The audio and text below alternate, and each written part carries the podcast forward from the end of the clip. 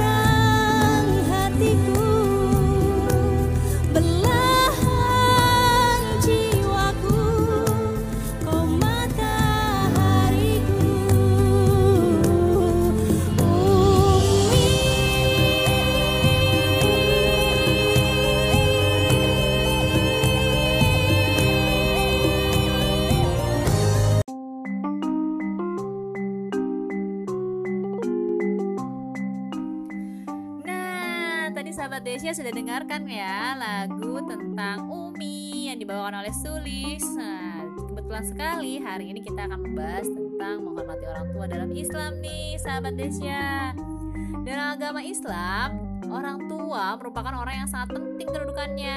Bahkan Nabi Muhammad SAW menyebutkan ibu sebanyak tiga kali diikuti dengan ayah sebagai orang-orang utama yang harus kita hormati nih sahabat Desya banyak sekali ayat di Al dalam Al-Quran yang menyebutkan bahwa semua orang beriman dan bertakwa harus menghormati orang tua. Selain memerintahkan umat Islam untuk senantiasa patuh untuk beribadah kepada Allah, Al-Quran juga menegaskan umatnya untuk melaksanakan kewajibannya nih untuk berbakti kepada orang tua sahabat Desya. Sebagai seorang anak, mungkin merupakan hal yang mustahil untuk bisa membayar atau membalas jasa orang tua kita.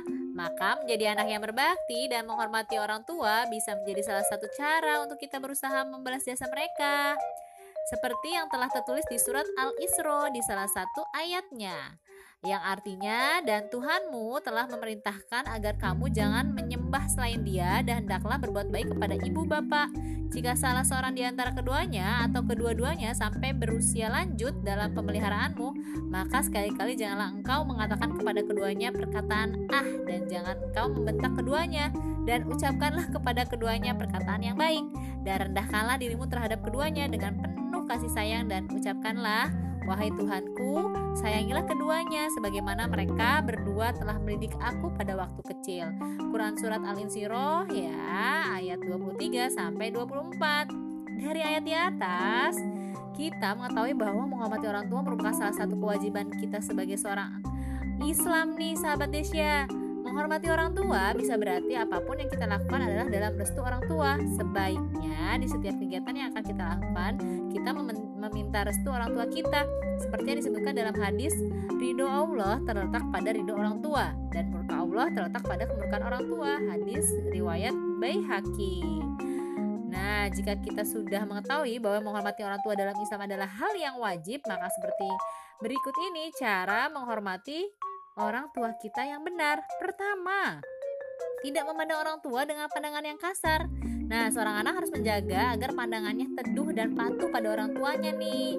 Orang tua merupakan orang yang paling penting di hidup kita, maka kita harus memandang mereka dengan penuh kasih sayang dan rasa hormat ya, sahabat Desya. Nah, lalu yang kedua, tidak meninggikan suara dan berkata kasar saat berbicara dengan orang tua. Nah, seperti surat yang tadi ya, Al-Insiro ya, yang sudah kita Al-Isra maksud saya yang sudah kita baca tadi ayat 23 dan 24. Jadi sebagai seorang anak, sering kali ini kita melupakan hal ini.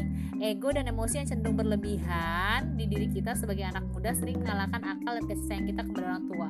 Hal ini membuat kita sering hilap nih untuk membantah dan membentak orang tua. Maka sebisa mungkin kita jaga emosi kita dan selalu bersabar agar bisa menjaga perkataan serta ucapan kita saat berbicara dengan orang tua. Yang ketiga, nih sahabat Desya, selalu meminta ridho orang tua untuk setiap urusan. Nah, berdasarkan hadis Abdullah ibnu Umar dari Abdullah bin Amrin bin Ash radhiyallahu an, dia berkata, Nabi SAW telah bersabda, keriduan Allah itu terletak pada keriduan orang tua dan murka Allah itu terletak pada murkanya orang tua. Hadis riwayat Tirmizi, hadis ini dinilai sahih oleh Ibnu Hibban dan Al Hakim. Dari hadis tersebut, kita harus meminta ridho orang tua dahulu sebelum melakukan urusan apa pun nih sahabat Desya. Hendaknya kita meminta izin dan memohon doa restu untuk setiap keperluan dan keputusan yang akan kita lakukan. Selain doa orang tua yang mustajab untuk dijabah oleh Allah dengan mendapatkan restu orang tua, hati kita pun akan lebih tenang dan tentram. Dengan demikian, urusan yang kita lakukan bisa lebih mudah dan lebih lancar nih sahabat Desya. Nah, cara keempat yaitu mengutamakan orang tua dalam urusan dunia. Sebaiknya kita tidak mendahulukan diri kita sendiri daripada orang tua jika hal itu berurusan dengan dunia. Misalnya untuk sekedar makan, minum, atau perkara duniawi lain, akan lebih baik jika kita mendahulukan orang tua kita nih sahabat Desya. Nah, hal ini bisa kita petik dari hadis dalam Sabibain mengenai kisah yang ceritakan Rasulullah SAW mengenai tiga orang yang terjebak di dalam gua yang tertutup batu besar. Kemudian mereka bertawasul kepada Allah dengan amalan-amalan yang pernah mereka lakukan. Salah satu dari tiga orang itu berkata, Ya Allah, sesungguhnya saya memiliki orang tua yang sudah tua renta dan saya juga memiliki istri dan anak perempuan yang aku beri makan dari mengembala ternak. Ketika selesai mengembala, aku perahkan susu untuk mereka. Aku selalu dahulukan orang tuaku sebelum keluargaku. Lalu suatu hari ketika panen, aku harus pergi jauh dan aku tidak pulang kecuali sudah sangat sore dan aku dapati orang tuaku sudah tidur. Lalu aku per, uh, perahkan untuk mereka susu sebagaimana biasanya. Lalu aku bawakan bejana berisi susu itu kepada mereka.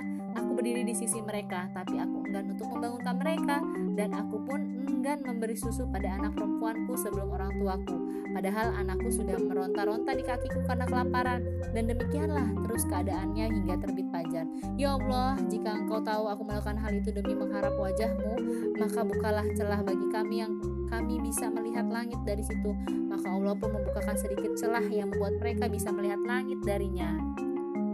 Cara kelima yaitu mengikuti keinginan dan saran orang tua. Orang tua kita pasti memiliki pengalaman yang lebih banyak nih sahabat Desia daripada kita.